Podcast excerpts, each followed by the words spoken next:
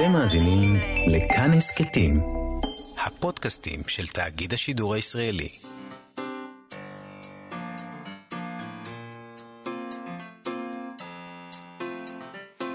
מה שכרוך עם יובל אביבי ומה יעשה לה. שלום, צהריים טובים, אנחנו מה שכרוך בכאן תרבות, שמחים שהצטרפתם אלינו ב-104.9 או ב-105.3 FM, או באפליקציה או באתר של כאן. איתנו באולפן היום חן עוז ואבי שמאי שעושים איתנו את התוכנית. שלום לכם ושלום יובל אביבי. שלום, יעשה לה? קצת משונה, מה? קצת משונה בכלל לדבר על ספרים, נכון? כן, מאוד. כאילו, מאוד משונה. קורה בעולם? העולם משתגע ואנחנו מדברים על ספרים. יש פה משהו אה, קצת קשה, כן, נכון. יהיה דיסוננס כזה, אתה, אני, אתה יושב וקורא ספרים וזה, ואתה, ואז אתה מציץ ככה, אני קורא אותם בטאבלט, כן, את הספרים. ואז כזה אני אומר לעצמי, טוב, ניגש רגע לאיזה אתר חדשות מוביל ונראה מה קורה, ואני כזה, וואו, לא קראתי, קראתי ספר במשך שעה עכשיו, למה הכל אה, התחרבן? הכל התפרק, הכל התפרק, למה שוב התחרבן בשעה הזאת הכל? הכל נשרף, בכל זאת, תענוג. אנחנו נעשה מאמץ אז על מה אה, נדבר היום, לדבר בכל על זאת? ספרים. אנחנו נדבר על סמיר נקש, סופר שנולד בבגדד, היגר לישראל בגיל 13. כתב אגב על העולם הזה, המשוגע. כלומר, אם כן. אתה קורא את סמיר נקש, אתה אומר לעצמך, אוקיי, אני חי עכשיו ויש לי תחושה שהכל אה, עולה בלהבות, אבל הוא שחי אה, במאה ה-20, בואו לא נשכח שבמאה ה-20 גם הכל עלה בלהבות. אז נכון. יכול להיות שהאדם הוא כזה. נכון, זה. מדובר על הספר. אה, שלמה הכורדי ואני והזמן, וזה ספר באמת שמגולל את... אתה, אתה, אתה קורא את הספר, אתה מבין שהמאה ה-20 כל הזמן הייתה ככה. נכון. אולי לא לכולם כל הזמן, אבל תמיד היה מישהו תחת המגף, נקרא לזה. נכון, פשוט לא היו אז אה, רשתות חברתיות. אז כן. אולי אנשים יכלו לחיות די הרבה זמן בלי לדעת, נגיד, אה, נכון. על משרפות. אבל תשמעי, מה שמעניין בקשר לסמיר נקש, שדיברנו עליו כבר בתוכנית הזאת, אה, וזה שהוא כתב בערבית. הוא עלה לישראל בגיל 13 מבגדד, אבל לא הפסיק לכתוב בערבית, אה, ובעצם בעשותו כן, גזר על עצמו תענית קוראים. אה, נכון. פשוט לא קראו אותו כאן, ולא קראו אותו כל כך שם, כי... ו- ובסופו של דבר, אה, אה, אני מבינה... סופר בלי קוראים זה דבר אני משונה. מבינה שה... זה- שזה לא סתם שהוא כתב בערבית. זאת אומרת, גם בערבית הוא כתב בצורה מורכבת, גם ספרותית, גם מדוברת, גם כל מיני דיאלקטים, וגם קוראים ערבים, היה להם בעיה לקרוא אותו בערבית. נכון, אז אנחנו נדבר עליו, על הספר הזה ועל סמיר נקש בכלל, עם דוקטור יובל עברי, שהוא סוציולוג וחוקר תרבות מקינגס קולג' בלונדון. הוא כתב ביחד עם דוקטור אלמוג בירד אחת משתי אחריות דבר לספר הזה. אה, שלמה הכורדי ואני והזמן שיוצא עכשיו אה, בסדרת מכתוב, בידיעות ספרים, ומה שהם אומרים שם באחרית הדבר הזה, שבעצם בגלל שלא היו לו קוראים, הוא אמר לעצמו, אוקיי, בואו נתפרע, בואו נשתולל, בואו נכניס מלא שפות. נכון. ובעצם אומרים לנו, אה, הזהות שלו הייתה מפוררת לא רק מול העברית. אנחנו מסתכלים עליו ואומרים, אוקיי, איך יכול להיות סופר חשוב אה, שהחליט לכתוב בערבית ולא בעברית, אבל בעצם היה לו בעיה עם שפות, בכלל. אנחנו נדבר על אני זה. לא יודעת אם הייתה לו בעיה עם שפות, אני חושבת שלנו יש בעיה עם שפות. הוא דווקא נראה לי בן אדם כן. שלא הייתה לו שום בעיה. לא, הוא ידע הרבה שפות, הוא השתמש בהן. אבל בעניין של החיבור הזה בין זהות לאומית לבין. שפה אחת, הוא אמר, הלו, הלו, הלו, אל, אל אז תכניסו זה לא אותי. בעיה שלו, לא, זה בעיה. שלנו, ללא ספק, בעיה שלנו. אז אנחנו נדבר על זה עם דוקטור יובל עברי. אנחנו נדבר גם עם אלי ביטן, שלנו, מכאן מורשת. הוא דיבר איתנו כאן לאחרונה על ספרים שעוסקים בחזרה בשאלה. הנה נוסף ספר חדש למדף הזה, אבא בן סבתא דינה, של יוסף בר יוסף, שבו שלוש נובלות שעוסקות בדיוק בדבר הזה. הוא ידבר איתנו על דור שני לחזרה בשאלה, דור ראשון, חזרה בתשובה, כל העסק המורכב הזה של לנוע פנימה והחוצה לאורך הדורות מהדת. אני לא יודעת מה אלי ביטן יגיד, אבל אני יודעת שאני מאוד נהניתי מהספר הזה. כן. אבא, בן, סבתא דינה. פשוט ממש יפה, מאוד מעניין, גם זה, זה, זה מין uh, ממואר כזה, אני לא יודעת אם הייתי אומרת שזה שלוש נובלות, האמת. והוא uh, כותב uh, מאוד מעניין על היחסים עם אלוהים, כלומר עם אבא שלו, הייתי אומרת. כן. מאוד יפה, אז נגיד שאבא שלו זה יהושע בר יוסף, כן. סופר בעצמו. בהחלט. אה, למרות שיוסף בר יוסף, אתה יודע, הוא... הוא כבר, אה, הוא, כבר, בעצמו, אבל הזכרת את אבא. אבא שלו זה נכון. יהושע בר יוסף ש, שהזכרנו אותו בשיחה המקורית עם אלי ביטן, הוא כתב את אחד מספרי היציאה בשאלה מפורסמים, אפיקורוס בעל כורחו. נכון. אה, עוד, אפשר להגדיר אותו כספר יציאה בשאלה, אפשר להגדיר אותו בעוד כמה- עוד כמה עוד כמה הגדרות. טוב, בוא. נתחיל אבל אה, לפ- לפני כל זה, אנחנו דיברנו כאן, אה, נדמה לי בשבוע שעבר עם מנהל אגף תרבות של עיריית תל אביב, יפו, על מאמצי העירייה לסייע לאומנים בכלל ולכותבים בפרט, אה, והנה, אתה יודע, ב- ב- לסייע ב- בתקופת הקורונה הקורונה, וכל כן. הדבר הזה. ועכשיו יש סטטוס שפרסמה הסופרת גיא עד, שכתבה ככה, עכשיו זה רשמי, קיבלתי תשובה סופית, לפי עיריית תל אביב, כתיבה איננה אומנות, ונגזר עלינו לשלם בערך פי חמישה יותר ארנונה עבור חדרי כתיבה. אה, האומן עוסק בתחום הציור, הפיסול, הצילום, וידאו ארט בלבד. אה, זה, זה ככה לפי הגדרה כנראה של עיריית תל אביב. כן. איך עיר כמו תל אביב מרשה לעצמה להיות כל כך מיושנת בתחום שהיא כל כך טורחת לקדם? בהמשך דבריה היא אומרת, אה, אני מכירה כל כך הרבה סופרות וסופרים שהיו שוכרים מקום אם לא הייתה להם ארנונה כל כך דמונית, והארנונה העסקית פועלת לפי סיווגים, לא לפי גובה הכנסה, כמו בפרטית. אה, זה באמת מעניין. האומן. עוסק בתחום הציור, הפיסול, הצילום, וידאו ארט בלבד. האמת שאני מבינה את ה... זאת אומרת, אה, מה הסופר צריך בעצם? לא צריך סטודיו. מה שהם אומרים זה, אנחנו נותנים הקלות לסטודיו. כן. אם אתה אדם שכותב, אז בסדר, אז צריך מחשב, שב בבית ותכתוב. אה, כן, אבל... אה, את נכון, יודעת, אני יודעת. כן, אני יודעת. תראי, יש לזה... לזה- המחשבה שלהם, אני מניחה. אני מניח שזה המחשבה שלהם, אבל uh, את יודעת, יש גם אומנים שלא צריכים סטודיו. Uh, כמו אנשי uh, וידאו, למשל. או מוזיקאים יכולים לשבת בבית ולנגן. הם צריכים אולפן, אבל את יודעת, הם יכולים לעשות uh, את החזרות במרפסת. למה... זה לא אותו דבר. לא, זה לא אותו דבר, אני נורא אבל... מצטערת. תביא דוגמה... להביא כאילו, דוגמה יותר טובה? כן. נגיד, מה, מישהו שעושה עבודות מפימו, ואז פימו זה כזה קטן, לא. מישהו שעושה עבודות על מחשב. אומן שעושה רק עבודות על מחשב. בסדר, אוקיי. אז בסדר.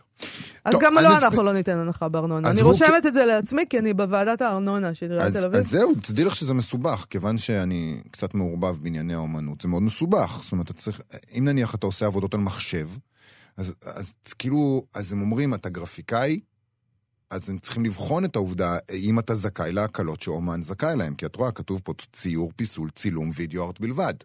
האם עבודות על מחשב זה נחמד שהם הכניסו וידאו ארט. זה מאוד לקח- מתקדם מבחינתם. אז אנחנו תכף נראה, זה לקח לא מעט זמן להכניס וידאו ארט, זה לא היה כל כך פשוט.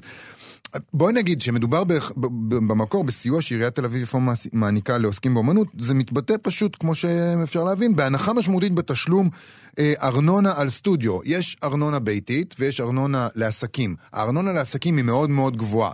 באופן כללי סטודיו נחשב כלא מקום מגורים, אז הוא... זה ארנונה עסקית, אבל הם אומרים, אנחנו לא מרוויחים מזה כמו מעסק, אז נותנים להם הנחה מאוד משמעותית. אנחנו פנינו לעיריית תל אביב-יפו כדי להבין מה מה העניינים, האם זה נכון, ונענינו כך. ראשית נציין כי הפונה הגישה ערר לוועדת ערר, בבקשה לקבלת סיווג ארנונה מופחת. זאת אומרת, אם אתה כותב, אתה יכול להגיד להם, חבר'ה, אני לא עסק, תורידו לי, וזה, בשביל זה יש ועדת ערר. נכון שאני לא בתוך הקטגוריה שלכם, אבל אני מערערת. אנחנו, אני יודעת מה זה ערעור. אולי הם יש מאזינים שלא יודעים. אני בטוחה שהמאזינים כולם שלנו, יודעים? כולם יודעים מה זה טוב. הם מאוד אינטליגנטים. אה, אז בקיצור, היא הגישה ערר, אך לבסוף משכה את הערר מטעמיה שלה. נוסף על כך נעשה ניסיון נוסף ליצור עם הקשר על ידי מנהל אגף תרבות שפנה אליה ישירות, אך לא קיבל תגובה. והם מסבירים, צו הארנונה של עיריית תל אביב-יפו קובע תעריף ספציפי לחדרי עבודה של אמן, בתחום ציור, פיסול, צילום, וידאו ארט, בתנאים הקבועים בסעיף. אין בצו הארנונה תעריף ספציפי לנכסים המשמשים לצורכי כתיבה, הגם שמדובר בכתיבה אומנותית. מי שכך מסווג הנכס בתעריף המיועד לנכס שאינו משמש למגורים, כדין, ובהתאם להוראות צו הארנונה. כלומר, היא צודקת. מה, מה שנקרא, שני הצדדים צודקים. לא מוענקת הנחה לא, ל- אתה, אתה. בעצם פה אומר, הם אומרים בעצם כזה דבר, אנחנו לא נותנים לה הנחה בארנונה, כי החוק קובע שלא מגיע לה הנחה בארנונה. נכון. ואני אומרת, למה נחמד, החוק אז ככה? תשנו את החוק, כאילו, מה זאת אומרת? מה זה, איזה מין תשובה זאת? אז זה קשור באמת אולי לצרכים, כמו שאמרת אוקיי, מקודם. אוקיי, בסדר. בתגובות שם יש אומנים שמציעים לה לפנות, שזה אגב מאוד הצחיק אותי, לפנות לאיגוד הסופרים, כדי שיתחילו מהלך לשינוי קריטריונים. אה, הם, הם, הם כותבים לה שהם פעלו במשך שנים באיגוד האומנים, להוסיף לסיווג סטודיו אומן בארנונה גם צלמים ואומני וידאו ארט, ואחרי מאמצים הם, החלי, הם הצליחו. שנים על גבי שנים ניתנה הנחה רק לציירים ולפסלים, יש עוד מקום לשיפור, סופרים, משוררים, אומני פרפורמנס, אומני סאונד. הרעיון של לפנות לאיגוד הסופרים הוא רעיון קומי, בוא נודה בזה. כן. איגוד הסופרים, האם הוא אי פעם פעל, זאת אומרת, זה, זה לא באמת איגוד מקצועי, אתה יודע, הם, מה הם עושים? אוקיי. אני לא, אני לא יודע, אבל את יודעת, כשאומרים לי אה, איגוד האמנים, זה גם לא נשמע לי גוף עם המון המון שיניים. והנה, הם הצליחו. אה, כן, אתה, אני, לא, זה לא עניין של שיניים, זה עניין של האם אתה עושה מהלך, מעשה כלשהו או לא. אם אתה לא עושה, אז יופי. אה, שנצא לשיר או שנגיד עוד דבר קטן, חגיגי? אה, בוא נגיד עוד דבר קטן חגיגי. בסדר. טוב. זה, הדבר החגיגי הוא שיש uh, עניין קטן מפרויקט בן יהודה שמציין עכשיו הישג מרשים, 20 אלף יצירות באתר הזה, 20 אלף יצירות בפרויקט בן יהודה, שבו יש כאמור, מי שלא מכיר עדיין את האתר הזה, כל מיני טקסטים ששוחררו בדרך כזו או אחרת מזכויות יוצרים.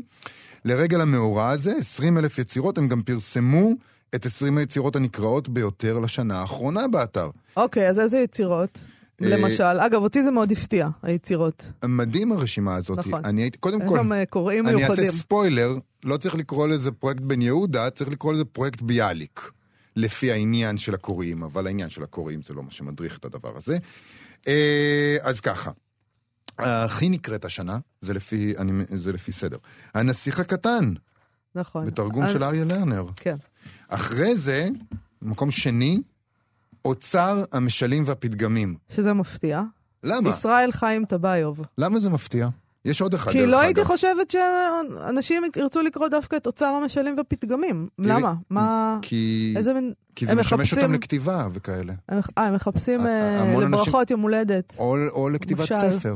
ד, גם שחרור בעמוד- נעים. גם במספר 18, דרך אגב, יש פתגמים ומכתמים של חנניה רייכמן. או, כן, זה אני זוכרת את הספר הזה. חנניה רייכמן. יכול להיות לדעתי שאנשים... היה לנו אותו בבית. אנשים... אה, טוב, אחרי זה, שלוש, ארבע, חמש ושש, יש לנו סריה של חיים נחמן ביאליק. לבדי, על השחיטה, לא זכיתי באור מן ההפקר, זה והכניסים שירים מתחת ספציפיים, כנפי. זה, רק תסתכל, שירים. זה... רק שירים, יש שם אוקיי. רק שיר, כן. אחרי זה מקום שבע עוד שיר, האדם אינו אלא, של שאול טרניחובסקי. אם לא למעלה מזה, של יצחק לייבוש פרץ. חזרנו לביאליק במקום תשע עם מאחורי הגדר, של חיים, כן, של חיים נחמן ביאליק. רואי ארצי מולדתי, של שאול טרניחובסקי במקום עשר. ועוד פעם ביאליק, הפעם לא שיר, גילוי וכיסוי בלשון. אני חושב שזה אדיר, שזה אחד מהטקסטים הנקראים ביותר, גילוי וכיסוי בלשון. זה טקסט מדהים, שכאילו, הוא, הוא עכשיו באמת יש אותו לכולם באתר הזה, והם, והם באמת הולכים וקוראים אותו. ראי אדמה, שאול צ'רניחובסקי, אחרי זה משל, שלמה המלך והדבורה, של חיים נחמן ביאליק, בעיר ההריגה, של חיים נחמן ביאליק, אם יש נפשך לדעת, של חיים נחמן ביאליק. נפשך. נפשך, סליחה. אה, אחרי זה, זה ממש הפתיע אותי. יד ושם של אהרון מגד. במקום אה, 16, זה מפתיע. אה, ובמקום שבע- במקום ה-17, אה, אודיסאה של הומרוס, של, בתרגומו של שאול צ'רניחובסקי, 18 כבר אמרנו, פתגמים ומכתמים, ובמקום 19, רק במקום ה-19. כל כך חבל. מדינת היהודים של בנימין זאב הרצל. לשם הידרדרנו. לשם הידרדרה מדינת היהודים. זה לא מעט מתוך 20 אלף יצירות. נכון, האמת היא שזה מפתיע לראות אותה שם, ב-20 הראשונות. לא- ובסוף, אגב, האדם והטבע אה, של עדי גורדון, שלדעתי דיברנו עליו כאן בתוכנית, נכון. בדיוק על הטקסט הזה. כן. ולכן הוא נהיה שם להיט. בזכותנו. אנחנו- בזכותנו, כן. אה, טוב, אז... אה, מזל טוב, 20 אלף, ניפגש ב-40 אלף יצירות, אה, תמשיכו את העבודה הטובה, פרויקט אה, בן יהודה, סלש פרויקט ביאליק, אה, תודה רבה לך.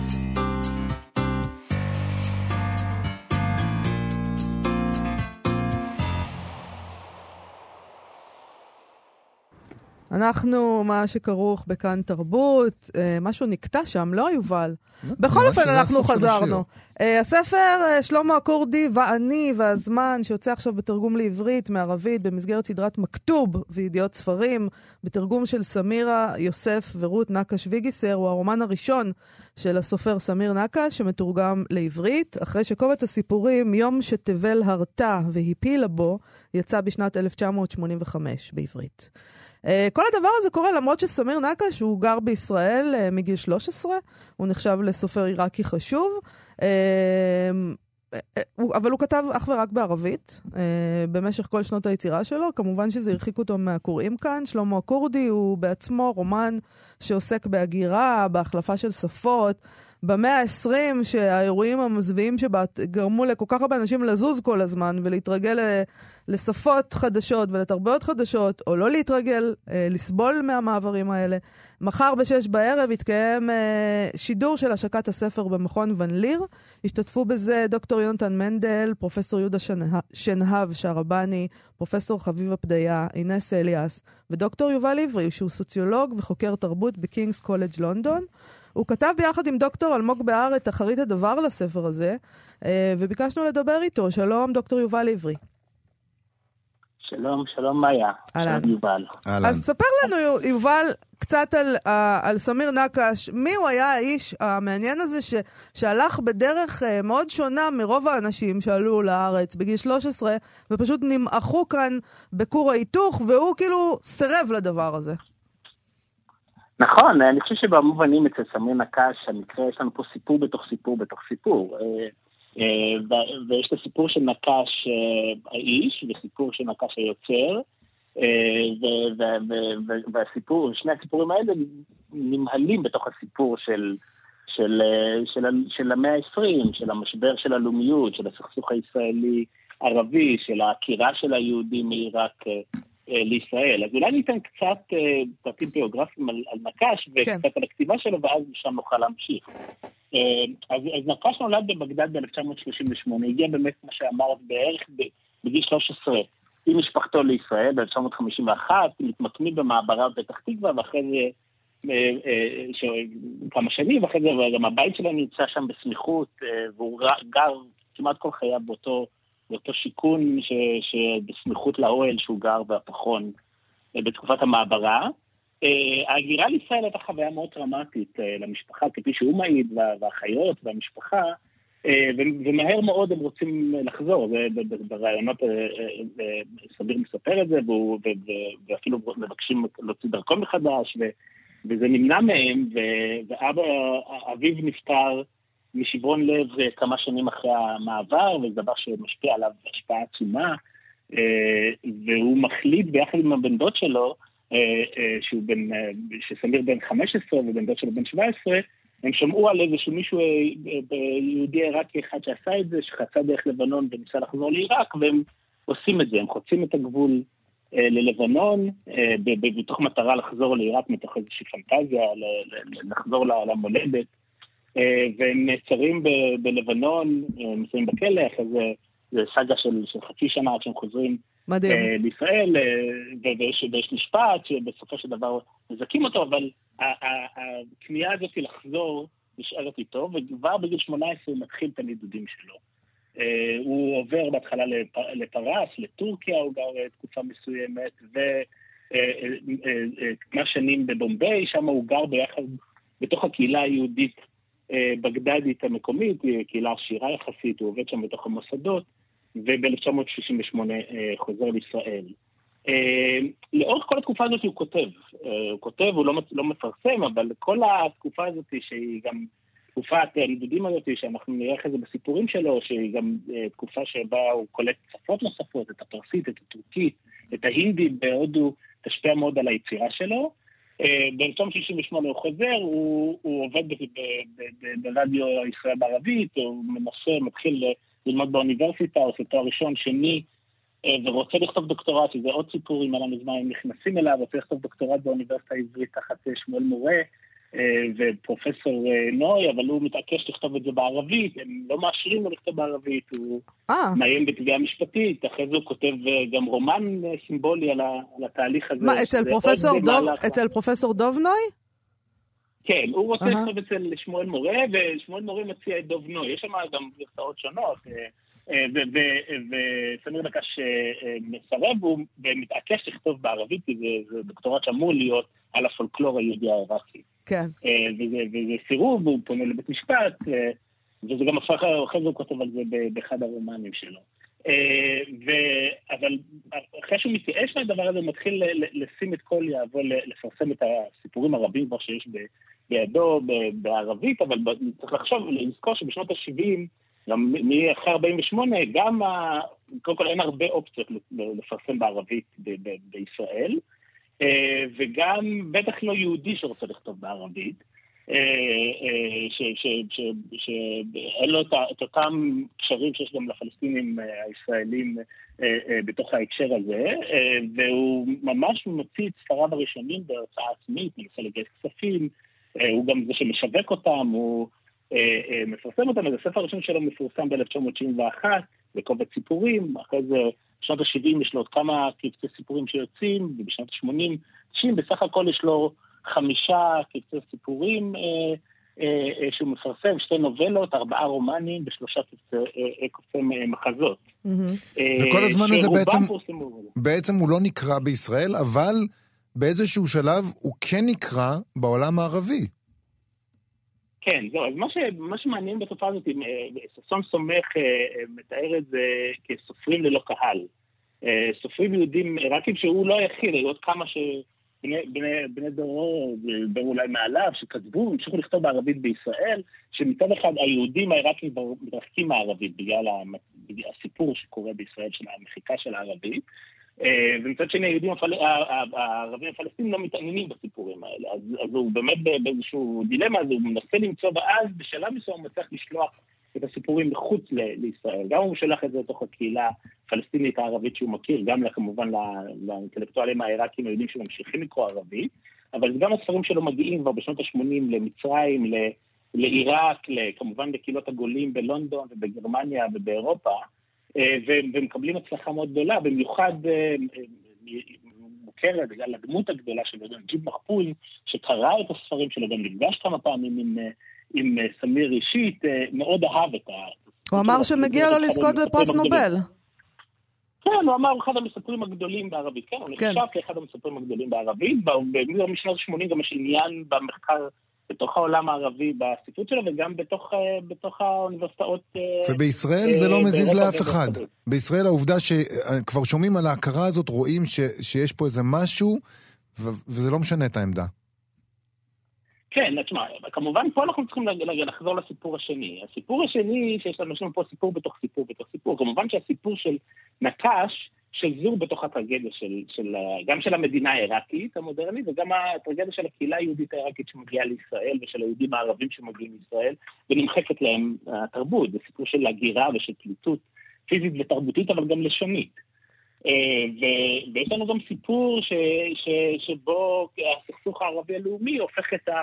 אה, אה, מוחק היסטוריה שלמה של כתיבה יהודית, של יצירה יהודית בערבית. צריך להבין שסמיר נקש הוא לא איזה דבר חריג, אם אנחנו מסתכלים על ההיסטוריה של היהודים בארצות ערב מראשית האסלאם עד, עד אמצע המאה ה-20. מרבית היהודים וההוגים היהודים כתבו בערבית, אם זה בערבית יהודית ובלהגים שונים של הערבית, או הערבית המודרנית שבאה עם הספרות בראשית, סוף המאה ה-19, תחילת המאה ה-20. סמיר נקש הוא ממשיך של איזושהי מסורת. שנקטעת בצורה ברוטלית, כן, עם, עם הסכסוך היהודי-ערבי, אה, והוא רוצה להמשיך אותה כנגד כיוון הרוח, כן, זה הטרגדיה הגדולה, הוא רוצה להמשיך את המורשת הזאת של יצירה בתוך הערבית, אה, על כל להגיע, כן, הוא גם מנסה אה, לצאת נגד התפיסה של הערבית כספרות נקייה מדיאלקטים ומהקשרים. אז זהו, במובן הזה אתם אומרים, אתם אומרים באחרית הדבר שלכם, שמבחינה מסוימת, מבחינה אומנותית, מבחינה יצירתית, מבחינת המשחק שלו עם השפה, בעצם העובדה שלא היו לו קוראים, נתנה לו הרבה מאוד חופש לעשות את כל הניסויים והתרגילים והלשוניים והשפתיים שהוא רצה. נכון, מה שאנחנו אומרים זה שנקש דווקא מקום הפריפריאלי שלו בתוך הספרות הערבית, מת, אה, אה, מייצר מודל שמתנגד למודל הקלאסי שנוצר בתוך הקאנון הספרות הערבי בתקופה, בתקופה הלאומית של ספרות, אה, של שפה ספרותית נקייה מ... מדיאלקטים, אה, שזה לא רק הדיאלקט היהודי, חושבים שהוא רק מביא את הדיאלקט היהודי או לא, הוא מכניס דיאלקטים אה, שונים, שלפי מעמדות, שלפי אה, אזורים, שלפי שייכות דתית, כן, שהערבית הרי יש לה את ההבחנה בין הספרותית שצריכה להיות נקייה והמדוברת. אז הוא מכניס את המדוברת, הספרות, את השפה המדוברת חזק מאוד בתוך ה... בתוך, בתוך הכתיבה שלו, שזה מה שמאוד מעניין נגיד את החוקרים היום, כי הוא באמת דוגמה ש... דרך אגב, זה ויכוח שנמצא כל הזמן בתוך הספרות הערבית, כמה אפשר להכניס את המדוברת לתוך הכתיבה, אה, השפה הספרותית. עד כמה, עד כמה אבל אה, סופר, אה, סליחה, קורא, בעברית, שקורא עכשיו את התרגום החדש, עד כמה הוא באמת נחשף לאושר הזה? הרי מן הסתם חלקים מרכזיים מתוך המשחקים האלה שהוא עושה, גם ברומן הזה, אה, נגזלים מאיתנו, נקרא לזה ככה, בגלל התרגום. נכון, וזה באמת אומרת, מעידה על זה גם אחות, אחותו רות שתרגמה את, הקובץ הראשון שהזכרת ב-1985, וגם אה, התרגום הנוכחי. אני חושב שמה שטוב בתרגום הנוכחי, המודל של מכתוב, ש, שהוא, שזה פורום מתרגמים, ש, שיצא מודל תרגומי חדש, שהוא תרגום צוותי. ש, שהוא מתעקש על תרגום, לא שמתרגם יושב מול טקסט ומתרגם אותו לטקסט, אה, תרגום אילם, כאילו לא מדובר, אלא תרגום צוותי שיש תמיד תהליך של דיבור. והצליל מנסה להיכנס לתוך הכתיבה. מה שנקש כל הזמן מתעקש זה שהמוזיקה של השפה גם צריכה להיכנס לתוך הכתיבה, וזה העניין של דיאלקט. והתרגום הצוותי של מכתוב, אני חושב, הוא עשיר יותר מהמהלך הראשון, הוא מאפשר את זה יותר. אבל כמובן שהולכים לאיבוד הדברים המסוימים שבתוך ה... אה, שהם אולי ייחודיים בתוך השפה הערבית, אבל אני חושב שהמודל התרגומי הזה, שהוא תרגום צוותי, מאפשר את זה יותר. אה, ועוד משהו שסמיר נקש עושה, זה הוא מביא שפות, מילים וביטויים משפות אחרות לתוך הערבית. הוא מוציא את הערבית מתוך ה... קודם כל מתוך התפיסה של שפה נקייה שאין לה שום השפעות מבחוץ, והוא גם מוציא את הערבית מתוך הגיאוגרפיה המסוימת שאנחנו מזהים אותה כאיזה מרחב מסוים. הערבית נעה, ב, ב, למשל בסיפור, אה, הרומן אה, שלמה הכורדי נע מ... אה, מסבלח, כן, בצפון פרס, בכורדיסטן, והיא נעה איתו לבומביי, ואחרי זה היא נעה לפרס ולטהרן ולבגדד, ואחרי זה לרמת גן. ויש לה השפעה של, של הכובשים הרוסים שמגיעים, והגרמנית שנכנסת שם, והעות'מאנית. אז הוא, הוא, הוא בכוונה מנסה לפרק, הוא במובן יוצא נגד הזרם של התפיסה של ספרות לאומית כספרות נקייה אה, וחפה מדיאלקטים, שאלה גם, שיש ספרות ערבית שהיא באמת אה, אחידה, ובמהלך שלו מערער על זה. אה, ואני חושב בתרגום כזה לעברית הוא גם מערער על המחשבה שיש גם בשפה עברית נקייה, שהיא חפה מהשפעות. דוקטור יובל עברי, אתה תשתתף באירוע לכבוד הספר הזה, אה, שלמה כורדי ואני והזמן של סמיר נקש. זה יתקיים כאמור, אה, שידור של זה, במכון ון ליר. אה, זה יקרה מחר בשש בערב. תודה רבה לך על השיחה הזאת. ספר מעניין מאוד, אני מאוד ממליצה עליו. אני מאוד ממליץ בכלל... נכון, אני ממליץ להתחיל להיכנס לכתיבה של נקש, אני רק, אם אני יכול להגיד עוד מילה, אני, אני מקווה מאוד שה, שהתרגום הזה, ואני מקווה מאוד שתרגומים אחרים נוספים יפתחו גם את המחקר, אבל גם את הקוראים העבריים, זה ספר שחיכינו לו הרבה מאוד זמן שייצא לכתיבה של נקש, וזה גם אולי יערער, רק להגיד עוד מילה, על ההפרדה בין אה, ספרות עברית ליהודים, או כתיבה בעברית ליהודים, וכתיבה בערבית לערבים, כן. או פלסטינים, ולהבין שיש גם יהודים כותבי ערבית. וערבית היא שפה יהודית לא פחות, בטח שאנחנו מסתכלים היסטורית, אבל גם בתקופה שבו נקש חי, אה, והכניסה הזאת שאנחנו מכניסים סופר כותב ערבית, אה, לתוך מסגרת כמו מכתוב שמתרגמת בספרות ערבית, מערערת את החלוקות האלה. תודה רבה לך. יובל עברי, תודה לך, להתראות. להתראות. תודה, להתראות.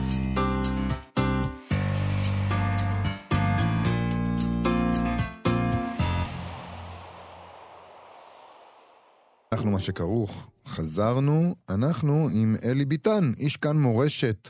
אה, לאחרונה דיברנו עם אלי על אה, הסוג, סוגה ייחודית מאוד בספרות, הספרות על חזרה בשאלה ועל התפקיד שלה אה, בקרב החברה החרדית והדתית. והנה הגיע ספר חדש אה, אה, למדף הספציפי מאוד הזה בספרות שלנו, הוא עוסק בזה, זה ספר שיצא בהוצאת הספרייה החדשה, אבא בן סבתא דינה של יוסף בר יוסף, שכבר הזכרנו, הוא בנו של הסופר יהושע בר יוסף, מחבר הספר אפיקורוס בעל כורחו, שהוזכר כבר בשיחתנו הראשונה עם אלי ביטן על כך, אחד מהדוגמאות הבולטות לספרות חזרה, יציאה בשאלה. אה, כן, אבל אה, אתה יודע, יוסף בר יוסף, אני אגיד את זה שוב. עומד אה, במקומו לבדו, כן, ניצב איתן. ניצב איתן. כן. ענייני אבל אבות ובנים ולגלות מעל שולחן האב וכולי, זה לא בלתי מנותק מהשיחה שעומדת להיות לנו לא עם צחוק, אלי. זה לא צחוק. שלום כן. אלי ביטן. שלום, שלום. תספר לנו קצת על הספר הזה, קודם כל, מה, מה קוראים בו? אבא, בן, סבתא דינה. מתפזרים. כן, קודם כל, אה, בוא, לפני המעבר, נאמר שא' זה ספר טוב וכיפי לקריאה. נכון. אה, ספר שהוא מורכב בעצם משלושה סיפורים, אה, מאוד אישיים, הולכים מאוד למקום האישי, המקום הזה של יוסף בר יוסף, גם כבנו של יהושע בר יוסף, אה, גם כמי שבעצם אה, התחיל את ילדותו במאה שערים, אה, וסיים את ילדותו בתנועת השומר הצעיר. זאת אומרת, אה, אה, תהליך שהוא לא ממש הוא עשה, אבא שלו עשה, וגם אימא שלו יחד עם אבא שלו.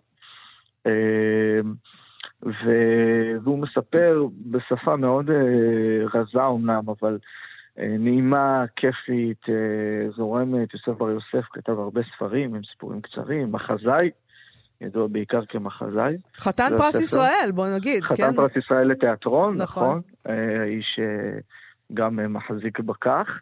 אה, ופה אני רוצה לסייג ולהגיד שדיברנו ועסקנו הרבה בפעם הקודמת בספרות היציאה בשאלה.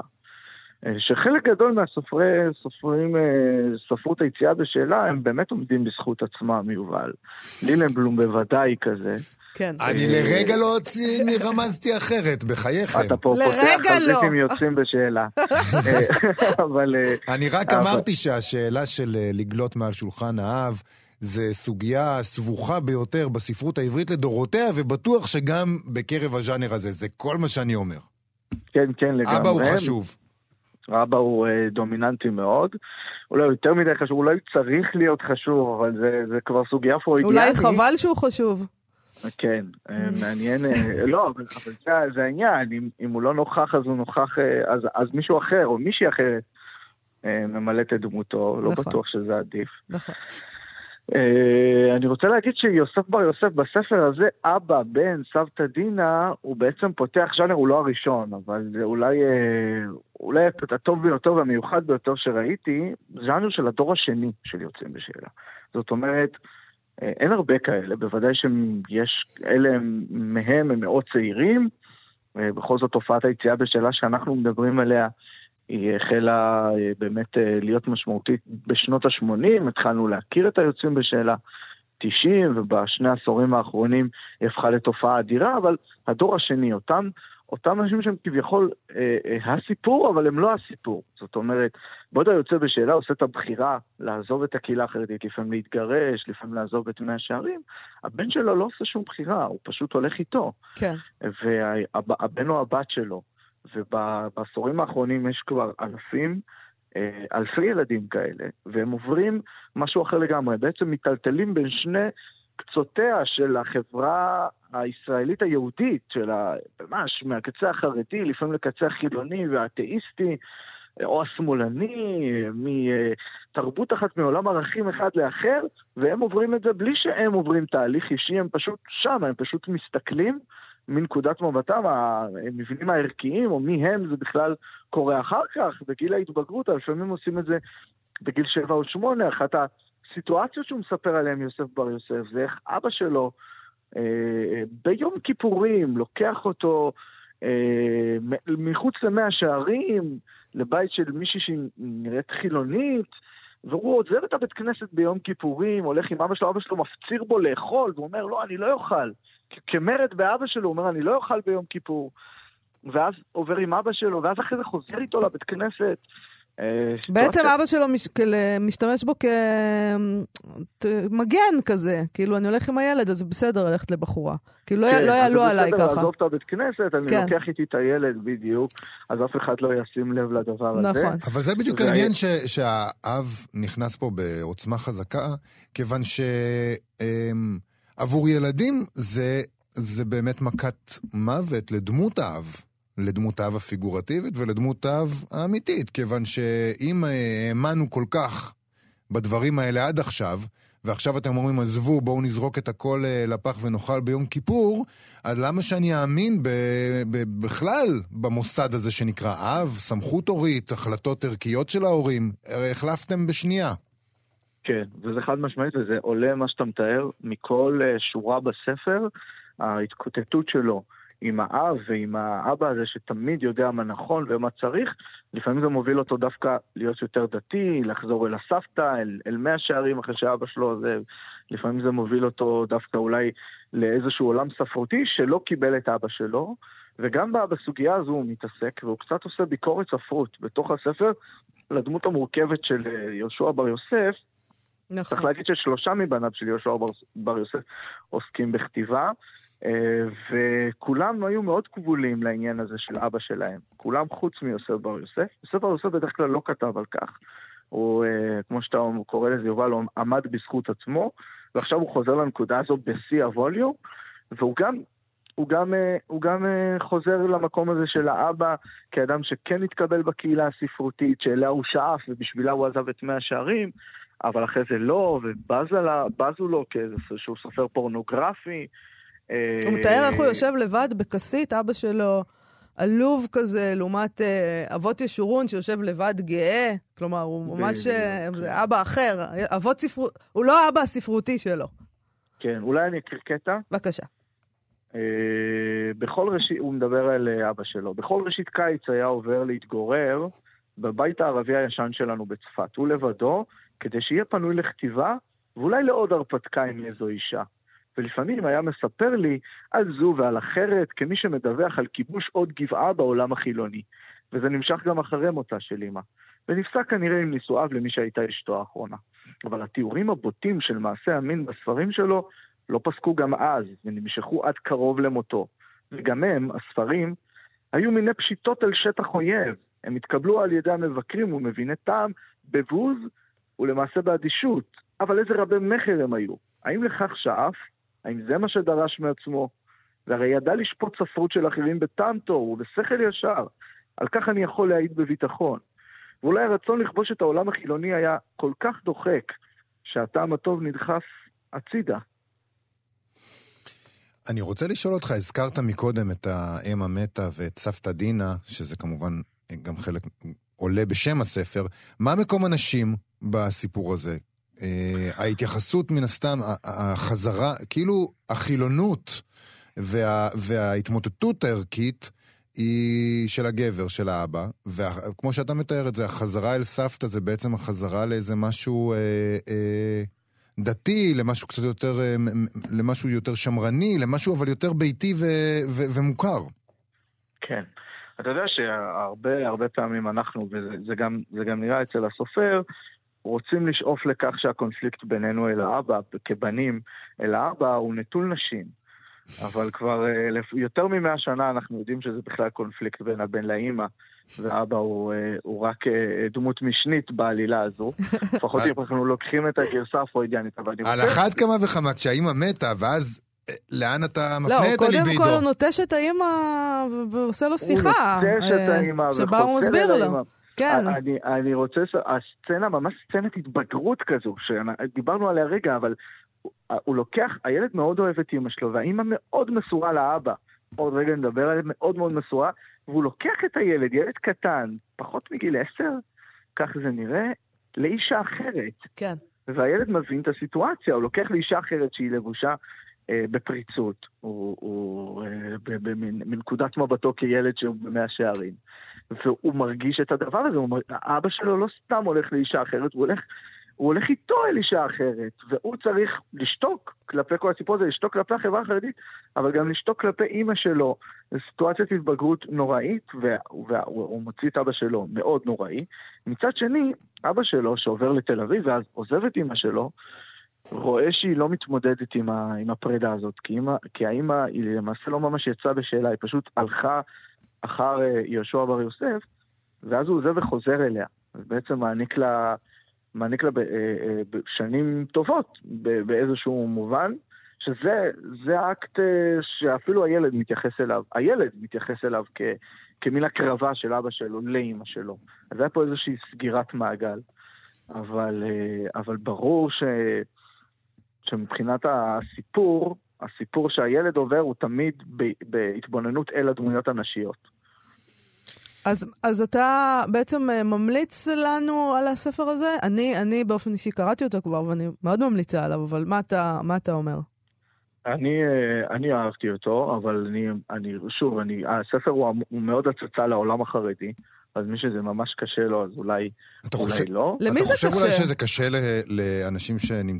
לח- לחרדים? כאילו, זה מה שאתה מזהיר אותם? אתה מזהיר אותם? לא, דווקא, מה פתאום? הוא דווקא מזהיר חרדים, חילונים. אה, חרדים אוהבים מזהיר לראות חילונים? את, אה, ברור. את זה, אבל כן, הרבה, תשמע, יש פה בכל זאת איזשהו, אה, איזשהו אפילו אה, גלוריפיקציה כזאת של, ה, של המרחב החרדי, שהיא לא נכונה, אבל צריך להגיד, עם נקודת מבט חילונית לגמרי, זאת אומרת, אין לו באמת היכרות עם החברה החרדית, אה, כמי שבאמת היה צריך לגדול שם. וגם ולחיות ילדית. אבל, זה גם איזה נכון. כמיהה ילדית.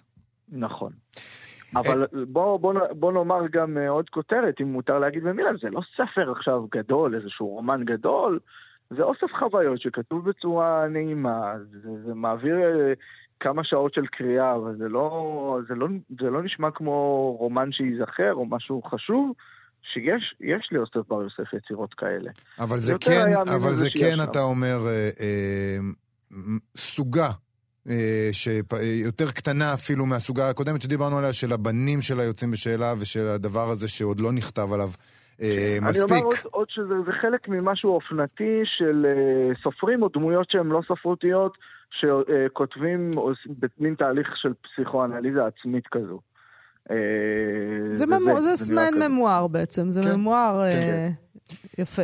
אלי ביטן, תודה רבה לך על השיחה הזאת. תודה לכם. אה, אבא, בן, סבתא דינה של יוסף בר יוסף, תודה רבה. להתראות. יובל, אנחנו ממשיכים אה, ישר לדבר הבא, כי עוד מעט כבר נצטרך ללכת, נכון. נראה לי. אז אה, גנזים. נעשה פנינת גנזים, שנקדיש אותה היום, לשבוע הספר, ש... שבוטל כמעט לג- לגמרי אנחנו בוודאות. נחגוג את שבוע הספר פה בכל מקרה. נכון מאוד. אגב. אז תשמעי, אה, שבוע הספר סבל מהרגע הראשון. אנחנו עכשיו מתייחסים לזה שביטלו אותו לראשונה, אבל אף פעם לא קיבלו אותו כמו שצריך. תמיד היו טענות למסחור, תמיד היו טענות על זה שהעלו מחירים לפני שבוע הספר, כך שההנחות בעצם אינן הנחות. הסופרים לא הסכימו להשתתף בכלל בחגיגה בשנים הראשונות. כתבו על זה בעל המשמר בשנת 1962, אה, שכזכור זאת השנה השנייה בסך הכל לקיומו של שבוע הספר באופן סדיר, וככה אה, כתבו על זה בעל המשמר. הם מספרים איזה יופי, חגיגות, אה, דבר חיובי, לפחות מהבחינה המוסרית כותבים שם, ואז אומרים דבר אחד, כבר ניתן לקבוע, כיום, ולצערנו משמעותו אינה חיובית. כל המאמצים שהושקעו על ידי מנהל, מנהל ההסברה וגופים ציבוריים אחרים בארגון שבוע הספר לא יצליחו להפוך אותו לשבוע חגיגי של הספרות העברית. יהיו אמנם כמה מפגנים פחות או יותר רפרזנטטיביים, אך ברובם יבלוט היעדרם של חתני השמחה האמיתיים, הסופרים העבריים. אין לנו יודעים מי אחראי למצב שנוצר, אך הדבר שנראה לנו כנקודת המוקד של שבוע הספר, והוא המפגש בין הסופר לקוראיו, מקומו נפקד. שמענו מחוגי מנהל ההסברה כי תוכנית זו נכשלה בשל החלטת ועד אגודת הסופרים שלא להשתתף, לשתף פעולה. מדוע נתקבלה ההחלטה הזו? אין אנו יודעים. אך אפילו אם נניח כי היו נימוקים רציניים להכרעה זו, דבר שקשה להניחו, לא נבין מדוע לא ניסה מנהל, מנהל ההסברה למצוא דרכו לסופרים שלא באמצעות האגודה.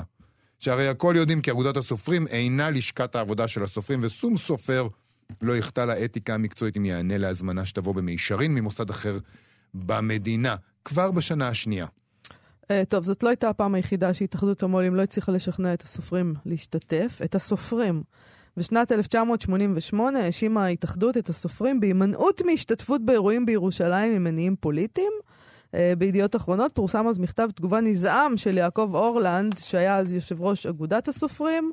אני אקריא רק חלק אה, ממנו, הוא כותב לבוא ולהחשיד את חברי הוועד המרכזי של אגודת הסופרים העבריים, ואפילו ברמיזה, בהסתייגות מטקס הפתיחה, מתוך כוונת זדון כביכול, להחרמת העיר העתיקה בירושלים מטעמים פוליטיים, ולהוסיף ולכרוך החלטה זו בהחרמה הנודעת של כנס המשוררים הבינלאומי, הוא מעשה שלא הייתי רוצה להגדירו ולכנותו כמו מפני כבודם של הצדדים המעורבים.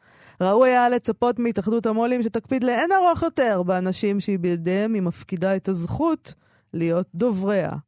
באשר לדברי ההלעזה עצמם, אה, הרי אני דוחה אותם מכל וכול, וקובע, לא היו דברים מעולם, לא נאמר דבר וחצי דבר בישיבת הוועד המרכזי בנושא הנ"ל, אם לכאן ואם לכאן. ברור, אנחנו מהאו"ם. לא, פעם אחת האשימו אתכם שאתם. פוליטיים, כן. אתם פוליטיים, אז פוליטיים. אתם מכחישים. אני לא פוליטי, ספרות זה לא דבר פוליטי. אה, טוב, ב-1963, במעריב, גם כן, ש- בסך הכל שנתיים אחרי שהתחילו עם שבוע הספר, כבר כתבו בגנות אירועי שבוע הספר תחת הכותרת, אני מת על הכותרת הזאת, שבוע הספר שאי אפשר להיפטר ממנו. ומה הם אומרים? הם אומרים כך, מוכרים בשבוע הספר העברי רק ספרים שהמו"לים לא יכלו להיפטר מהם במשך תקופה די ממושכת, והחליטו עתה שכדאי למכור אותם בחצי חינם, ובמחירי הפסד מובהקים. עכשיו, הם כותבים, זה לא טענה של אה, נרגנת של קוראים, שלא מצאו בדוכן את הספר שביקשו נפש... שביקשה נפשם. זוהי הודעה מפורשת מפיו של המזכיר הכללי של התאחדות הוצאות הספרים בישראל. הקטלוג הזה של ספרים בהוזלה איננו פייר כלפי הקהל, ככה הוא אומר. לקהל ישנה אה, הרגשה צודקת של קיפוח. אין נותנים לקונה מה שבאמת היה רוצה לרכוש ולהביא הביתה. היחס כלפי אגודת הסופרים מצד מארגני שבוע הספר מוזר, תמוה ובלתי מובן. לא שאלו אותנו, לא התייעצו איתנו, לא היינו שותפים לבחירת הספרים המוצעים לציבור בהנחה של 50 אחוזים. ככה זה לא יכול ללכת. הרעיון טוב, אבל נדמה לי גם שהצליחו לקלקל אותו, ואנו מצטערים על כך מאוד. הם אומרים, אה, בפעמים קודמות הענקנו הנחות מסוגים שונים בשיעורים שונים לפי סוגי ספרים. אה, באו אלינו אה, אנשים רבים בטענות שדווקא על הספר שרצו לרכוש הייתה הנחה יותר קטנה, ועל ספרים שלא מצאו בהם עניין, הייתה הנחה יותר גדולה. ההנחה של 50% מוכנים המו"לים למכור רק את הספרים שהוצאתם נכשלה. שאין להם ביקוש בשווקים, שממלאים את המחסנים ואת המדפים בחנויות זמן רב ואי אפשר למכור אותם. מדהים. תשמע, אה, כדי לסיים עם טעם טוב, אה, בוא, וכדי לשים אותנו בפרופורציות לגבי החשיבות שלנו, אה, מקום שלנו בעולם, הנה משאל שערכו בידיעות אחרונות לקראת שבוע הספר בשנת 1988. שם שאלו כל מיני אנשים, עוברי אורח ברחוב, מי זה עמוס עוז? שהיה אז בן אה, 50 בערך, כבר פרסם אז את מיכאל שלי, קופסה שחורה, מנוחה נכונה, פה ושם בארץ ישראל, הוא כבר היה עמוס עוז, 1988, זה לא כזה מזמן. נכון. אני- כבר הייתי אדם די uh, בעולם, כבר הצבעתי פעם ראשונה אז. בקיצור, אז uh, רשת סטימצקי עשתה uh, כזה דבר, uh, uh, משאל כזה, uh, לקראת שבוע הספר העברי במסגרת חגיגות ה-40 למדינה, והנה למשל uh, מישהו בן 30, שמחי אחייב בן 36 מרחובות אמר כך, הוא סופר ידוע, קראתי ספר שלו, אבל איני זוכר מה שמו. הוא בערך בן 45-50 וגר באזור ירושלים. יצחק קרן, בן 75 מתל אביב, אמר, הוא סופר בן קרוב ל-60, אני לא יודע מה נושאי ספריו, אבל הוא כותב גם לצעירים וגם למבוגרים. Uh, ואז uh, מישהי אחרת עונה, אני יודעת שהוא סופר, אבל לא יודעת אם הוא מת או חי. ואחר אומר, הוא סופר שכתב משהו שקשור למלחמה, על מלחמת לבנון או מלחמת יום כיפור. הוא צעיר, בסביבות 30-40, הוא מנסה לכתוב לציבור הרחב, אבל פונה בעיקר לצעירים. ראיתי בכיכר מלכי ישראל ספר אחד שלו. וכך זה נמשך, אה, תשמע. בקיצור, אה, מדהים. חוץ מבן אדם אחד שעונה, הוא כתב את מנוחה נכונה, לגעת במים, לגעת ברוח, ארצות התן, מיכאל שלי, קופסה שחורה. מצאו אחד כאן שידע על מה מדובר, אבל כולם...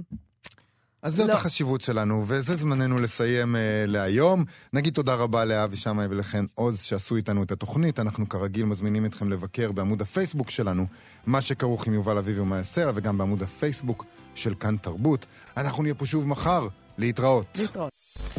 אתם מאזינים לכאן הסכתים, הפודקאסטים של תאגיד השידור הישראלי.